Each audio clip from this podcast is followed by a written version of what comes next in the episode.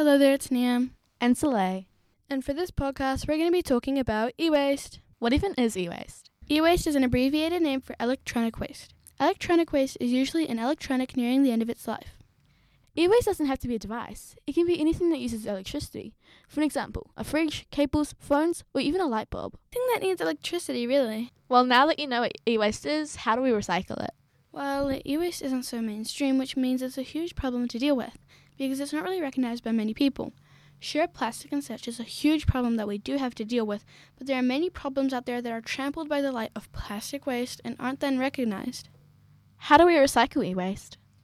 Okay, so there's a large process around recycling e waste. For example, taking out all the precious materials such as gold and copper out of the laptop, or lead, you know, and then recycling the excess glass and metal and the plastic. But I'm pretty sure the average person doesn't know how to recycle e waste in that way. So I'll tell you about the different places you can recycle e waste. Since we're recording in New Zealand, we may not have the same locations as you guys do, but there are still things you can do. Do research into the nearest available places where you can recycle e waste. Maybe a phone repair shop or even an Apple store. Those types of companies will take your e waste. Or just Google your nearest transfer station. And last but not least, don't just throw your e waste into the trash. Figure out where in your region will take your e waste. How big of an issue is e waste really? E waste is one of the largest growing waste streams in the world since the mid 70s. Now, there's no scale to measure this problem, but we can talk about the impact e waste does have on our world. E waste is hurting our environment, it's polluting our land and water. When we're not sure how to safely recycle our e waste, we just throw it away, and it does a lot of damage. A lot of landfills have been properly built, but a lot have not. The chemicals in the e waste leach into the ground and its surroundings. Many economically developing countries can make money off of recycling e waste. Now, if I have a truckload of e waste and I have to get rid of it, I'll have to pay Silly a lot of money to get rid of it. But if I can illegally ship it over to an economically growing country, I can get it off for free. That's an unfortunate case. Many people illegally ship their e waste to these economically developing countries so they can get rid of it for free, and these countries might make some money from it. Well, hopefully that's enough information.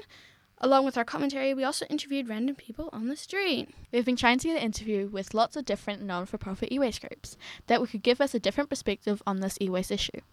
We decided that along with interviewing one non for profit e waste group, we would interview people of the public so we can understand the story from both sides. The reason why I wanted to interview people on the streets was so that we could get a different sense of what everyone thought e waste was, not just the big companies that focus themselves around it. If the majority of everyone was unsure what e waste was, and once we explained it to them, confessed they would just throw their old phones away, then we would get a sense of where the issue was coming from.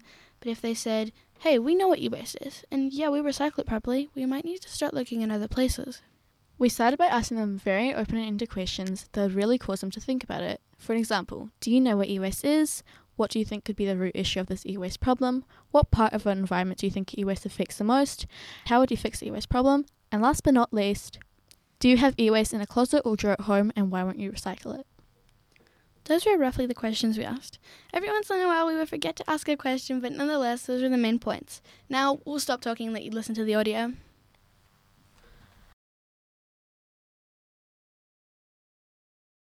Do you know what e waste is? Not exactly sure, but it's some sort of rubbish, isn't it? Would that be electrical goods being thrown in the bin? Yes, it's the waste of electronics ending up in landfills instead of being reused or disposed of correctly. No, I don't. No. No. I think so. Electronic waste. No, I do not. No. No. No, I don't. No, enlighten me. Yes, so e-waste is all the electronics, like the old computers and stuff that basically can't use anymore. What do you think is the root issue of e-waste? Hmm.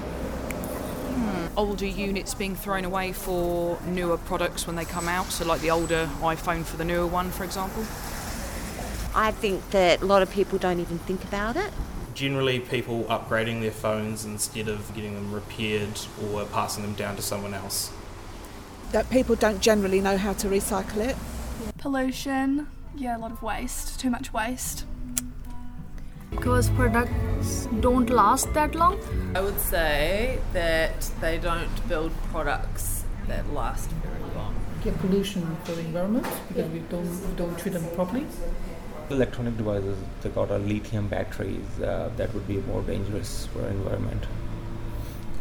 Probably the new things coming up, like the new electronics, new technologies coming up. Probably not the accessibility, like, there's not, like, nothing comes to mind of where I could safely dispose of any e waste. What parts of our environment do you think e waste affects the most? I'm going to say landfill, I'm not sure. Well, it'd go, I think it'd go back to the production of the electricity, wouldn't it? It's, it's pretty widespread. Ends up in the landfill. Lithium ion batteries are bad for the environment if they're not disposed, disposed of properly. like say yeah. Probably like ocean I don't know maybe like air as well Um, a lot of it probably goes to landfill when it shouldn't. So if we don't recycle it properly, that would hurt the Mother Earth very badly. I think generally everything that is not decomposed with soil can be considered as waste. Just like us, if we are dead, like if you just lie in the soil, in maybe like two or three months, you will get decomposed and only the bones and nails would remain. But if you leave a phone, it would be there for decades. So that's my concept of seeing the waste, yeah. Probably landfills being too full. Yeah. Probably the air quality or the waterways, maybe. Everything. It causes pollution. The earth. I it will be the water and, uh, and the land as well. the air I'm gonna go with the air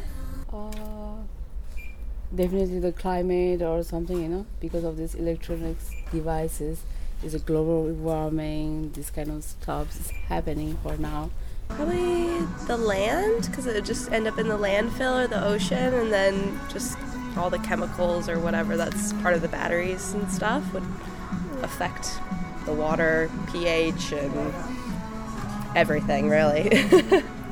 How would you fix the e waste problem?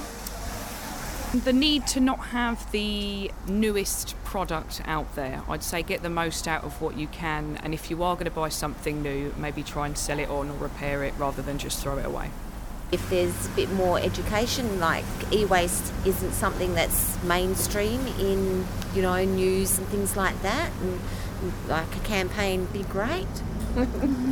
We recycle our batteries that we do out of repairs, but now these days there's some companies that are starting to try and recycle them. Would selling items on be considered? Yeah. Yeah. Definitely. That or um, yeah, taking them into shops that would take them. Try and find a way to get it recycled or given to people less fortunate. encourage people to educate because if you give somebody a car and if you don't say them how to drive what's the point of having that so for my personal view is like you have to educate people how this thing should be done and what it can cause if they don't do it in the right way The companies make products that last longer, so the waste will be less. I'd build products that last longer and that can be fixed. So if a phone breaks, you can fix it. Not have to buy a new phone. I guess I would have to do some research as to where I could dispose of like batteries and laptops and stuff. Do you have any e waste in a closet or drawer at home? No, not really. I've got my first phone that I ever got, but I'm going to keep that. We send take like something's broken, either it gets fixed or it goes to Wastebusters and then they recycle it. Um, not sure. Yeah, I'm not sure. Yeah, yeah. Multiple old phones that I've just didn't want to throw away. Uh, yeah, some cables I don't use. no I give my old phones to my siblings What's your name? Barbara. Uh, my name's Caleb. Marianne Emma. Claire, zach Uh, Lauren. Eliza, Sumandeep. Megan. Chin. See. Maggie Amira. is a Barsha. Morgan. It was really interesting talking to the people in the streets because some people knew what e waste was and some had no idea. We even needed to explain it to them. Definitely. It was really interesting finding people's own perspective on it, and I do think that one of the reasons why they largely didn't understand it was that they didn't hear of it often. Like Morgan said on the previous interview, nothing really comes to mind when you think, where can I recycle e waste? Maybe that's the reason why. Maybe because the spotlight above it doesn't shine so bright, if you know what I mean. Aside from that, it was hard to talk to people because we were scared that they would turn us down or just simply ignore us. That in itself is very humiliating. Trying to ask someone to allow us to interview them while they keep their heads down and run away from us, not even acknowledging us, it's very awkward. But we ended up persevering and asking strangers, and it was actually really fun. Sometimes it was hard to go into stores because they would give us judgmental looks, and we felt uncomfortable and we thought, maybe we shouldn't do this. Sometimes they would let us talk to them, but they would just give us, I don't know, or just, um. Sometimes it was really hard to ask people to interview them. We would end up getting nervous and we would walk straight past them, and then we would cringe in a little corner of the street while we watched them walk away. Either way, it was actually really fun. The whole process of asking people on the streets, people we didn't even know, it was surprisingly fun. All in all, it was a great experience, one we would do again. But hey, that was only the public side of things. Are we missing something? Yeah, we're missing the non-profit e-waste group that we interviewed. You're right. We interviewed Blair Kippenberger from Cargill Enterprises in Dunedin. Cargill Enterprises provides jobs for people with intellectual disabilities. Which seems so interesting, and it's actually a really nice perspective on the whole thing. Well, let's cut to the chase and listen what he has to say about this whole thing. As you know, our names are Nyah and Soleil. We're from Liger Leadership Academy here in Queenstown, and we are doing a podcast centered around e waste reduction and e waste in general. So, why don't we just go ahead and start off? Do you mind introducing yourself for us? Certainly. Yeah, thanks, guys, for the call. It's just great to feature on your podcast. My name is Blair Kippenberger. I am the sales manager at Cargill Enterprises in Dunedin. Cargill Enterprises processes e-waste for for Dunedin, a number of different customers, which I can talk about a little bit later. But we process around about 10% of Dunedin's e-waste. So there's an opportunity to process a lot more, but at least at least we're processing some, and it is a growing market for us, which is which is great. So, how do you go about collecting your e-waste? We have a essentially a collection point here at our organization, but we have a, a retail store here where we will take customers' e waste. So anything from cables through to computer monitors, hard drives, heaters, microwaves. There's a real range of things laptops, tablets, phones, anything with a, a, a, plug really except except for whiteware. Whiteware just has too big of a footprint and we haven't got enough room here to have stacks and stacks of washing machines and dryers. So think anything with a cord but small enough that we can sort of fit in our in our workshop there to to disassemble. Wow that's really interesting. What do you think is the root issue of this e-waste problem? Personally and i think the organization would share my view here is we live in a society where products are made to last for two or three years. I recently went to Harvey Norman to purchase a television for my home and expected that would last for five or six years, but the sales salesman said it would last or was covered under warranty for two years. And then we would start to see things like pixels go, you know, the picture would fade. So that was quite surprising to spend a lot of money on a television that might only last two years. And I think that's indicative of the society that we're in, products are made with fairly cheap components which break down quickly. And it is in the interest of those manufacturers like Dell computers or HP or Samsung to make products which don't last long so then that we come back and we buy products. So it is that is i think the core issue that we have with with e-waste. Okay so you know you told us that you couldn't recycle fridges and washing machines but what part of let's say the computers and stuff can't you recycle? What do you deem unrecyclable? We can recycle anything with a with a cord as long as there's enough value in the I guess, item for us to to to get some money back from recyclers. And when I say value, I mean if you were to bring in a computer, we can remove the circuit boards. We can take away the cables. There's copper in the cables. Sometimes there's copper coils around the circuit boards or in the circuitry. We can take those to places like Sims Pacific Metals or Everett's here in Dunedin, and they're scrap metal recyclers. So they'll give us a fee for that. Uh, where it gets difficult is if we get something that is 95% plastic and 5% metal or electric you know components then it gets quite difficult to justify the labor it takes to take that piece of equipment apart. So if you imagine someone brings in a, a, an item which is 95% hard plastic and 5% copper there's not much for us to recycle that. So yeah. typically that will end up in landfill so have you ever gone to the let's say the transfer station or the dump or the landfill and have you ever gotten out e-waste there and brought it back to recycle?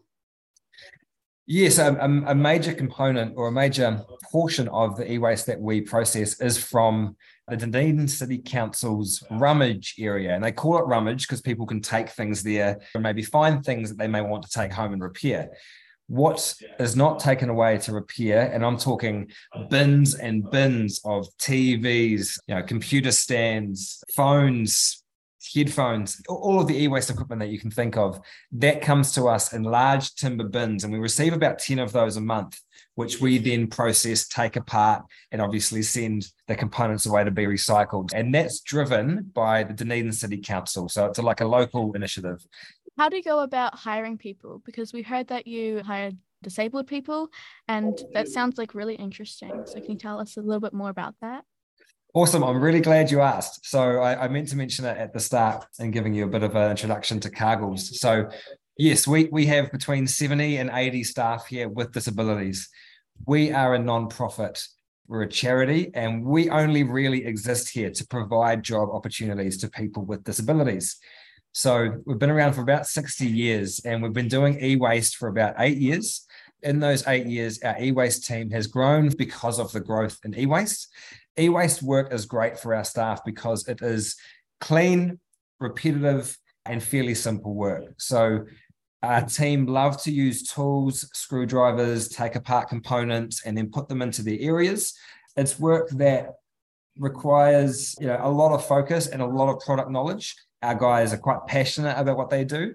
So when we're looking for new staff, we're looking for people that, yeah, quite enjoy using tools, enjoy, you know, working with technology. So yeah, around 80 staff throughout all of our departments. And yeah, everyone has some form of intellectual or physical disability. So what qualifies as disabled? What's the what's the whole process of it? Good question. It's, primarily we focus on intellectually disabled. So things like people with Down syndrome or autism or, you know, conditions that mean that it's quite difficult for them to get employment within the private sector. So you could consider these people might have high barriers to employment. And that's because they just require a little more support. So yeah, it's it's an it's an interesting one. We do have some staff with physical disabilities, but primarily our area is intellectual disability. And the reason we exist is because, as I've mentioned, those people eh, find it difficult to get those jobs in the private sector. How do you guys come up with the idea to hire people like that? With disabilities. I think because it's been here for so long, it's been here since 1960. Originally, it was a place for people returning from war, from war that had maybe a physical disability. It was a place where they could come and keep their hands busy, you know, if people were in wheelchairs or had issues. And then from there, it sort of evolved into providing people with intellectual disability, providing work for them.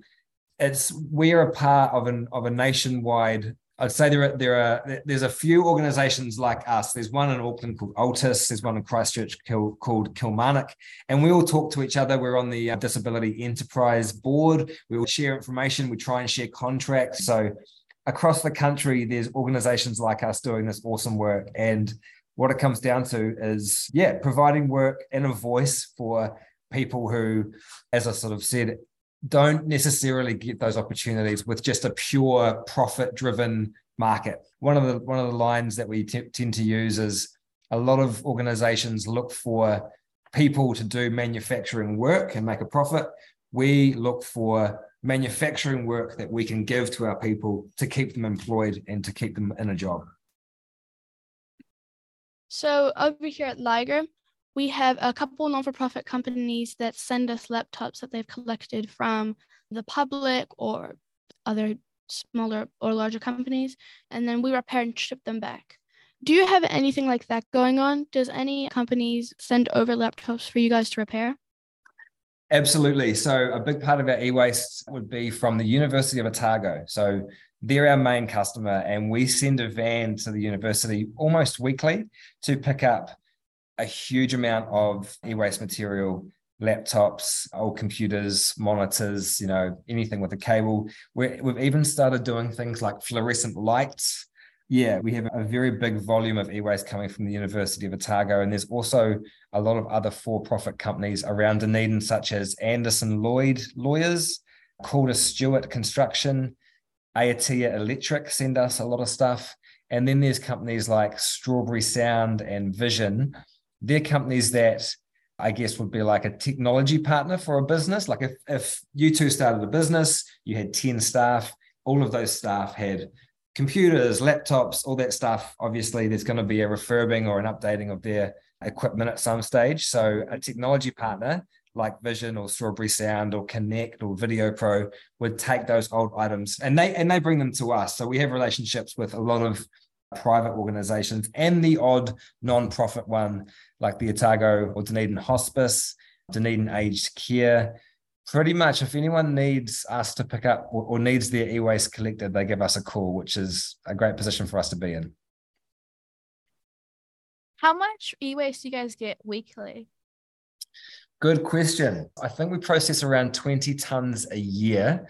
So if you divided that by 52 weeks, my maths isn't that strong, but you could probably assume around 300 to, to 500 kgs uh, per week. Out of that 500 kgs of e-waste that comes in, it might be 15 kgs of copper, 20 kgs of steel and aluminium, you know, 50 kgs of circuit boards of different grades, low, medium, and high, 100 kgs of uh, a different component that goes away to the, the scrap metal yard. And then, to be honest, a major part of that weight would be the hard plastic, which we can't recycle, which does end up in landfill. So there is a little bit of a negative sort of part of, of that process. But until we find or until someone develops a really good hard like technology plastic recycling service, that's going to be the reality.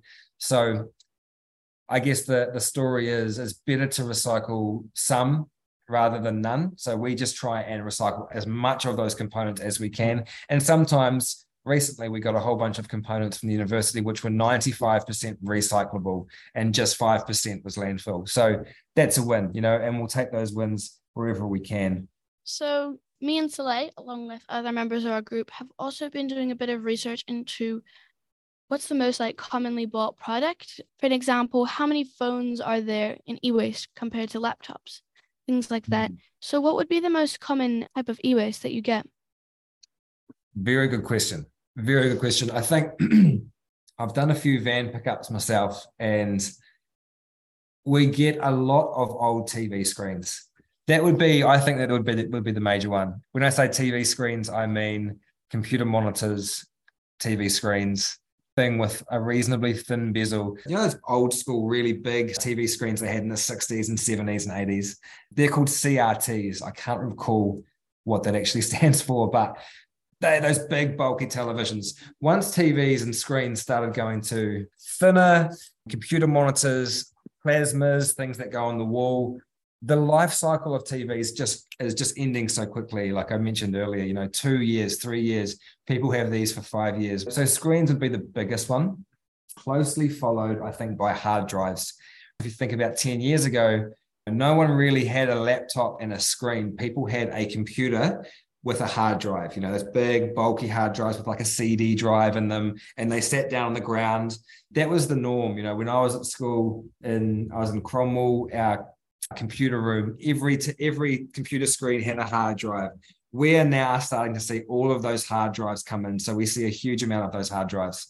In the next 10 years, what we'll see is a lot more laptops. You know, we're starting to see a lot of laptops, but not as many as hard drives because you know that's where the life cycle's at. So I use a laptop with a screen now. So in five or ten years, when that's due to be recycled, that's what I'll send to Cargills to be recycled. I would have totally assumed that laptops were the most frequented item because it just seems like everyone has one nowadays and everyone's throwing them away. So I had no idea that TVs were the most common item that you guys get.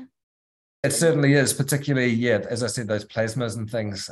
They're, they're an item that people will replace, but not necessarily get rid of straight away now.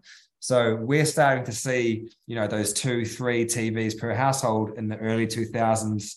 They are now coming through for recycling as people start to clean out.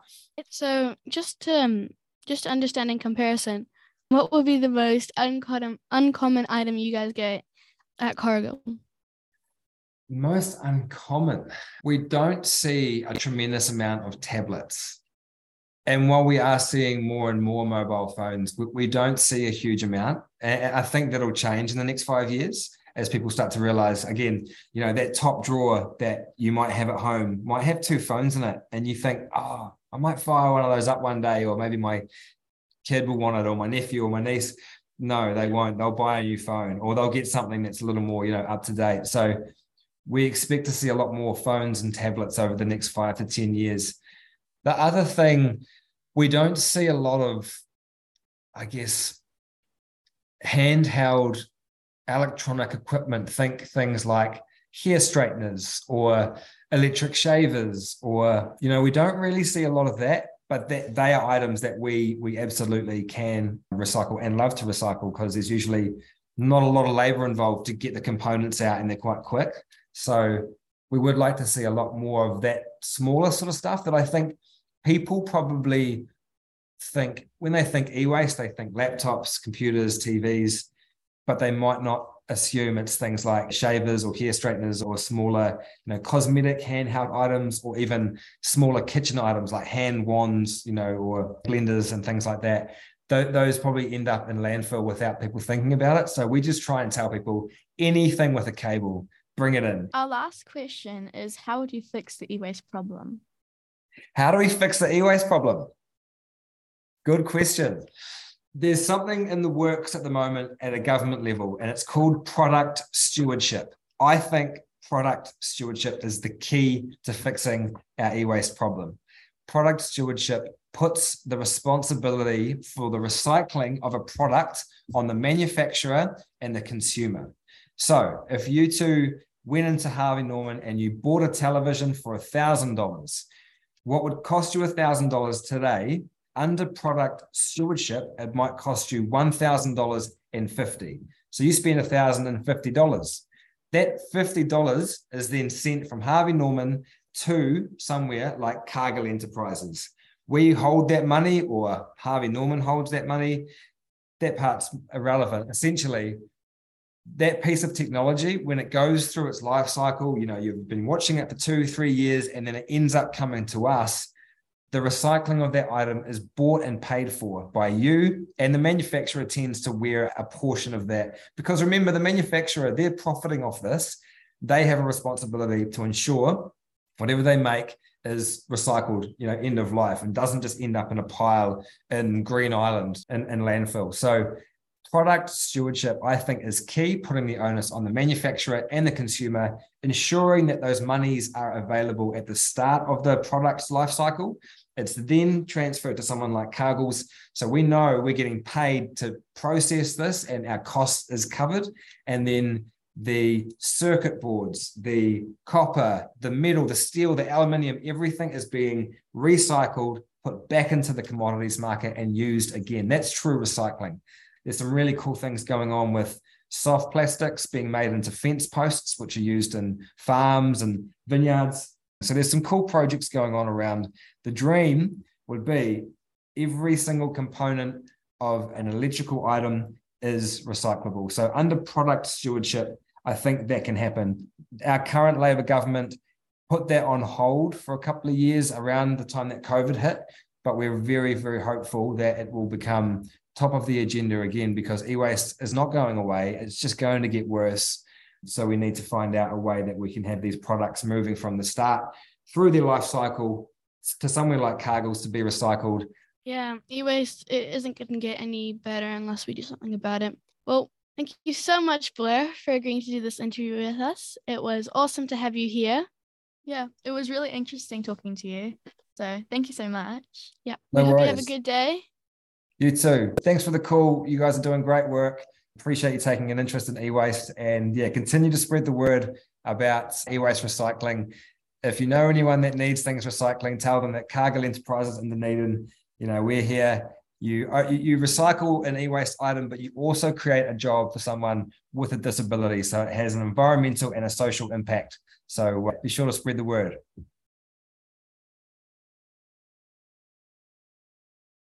Wow, that was so interesting. You're right. I had no idea TVs are the most common e-waste item. I assumed it was laptops or phones or something. I didn't even know that electric razors and such qualify as e-waste. Apparently, Cargo processes 10% of the Dunedin's e-waste. That's insane. Yeah, they even have a retail store so people can take the e-waste down there. I think that that's a really good idea, but it's a shame they don't do whiteware. Whiteware is fridges, dishwashers, washing machines, that type of stuff. But we totally understand why. You know, I think it's up to us to help with the e waste issue, but not just us. The companies have to do their bit too. Well, thank you for watching this episode. Have a great day or, or night. night.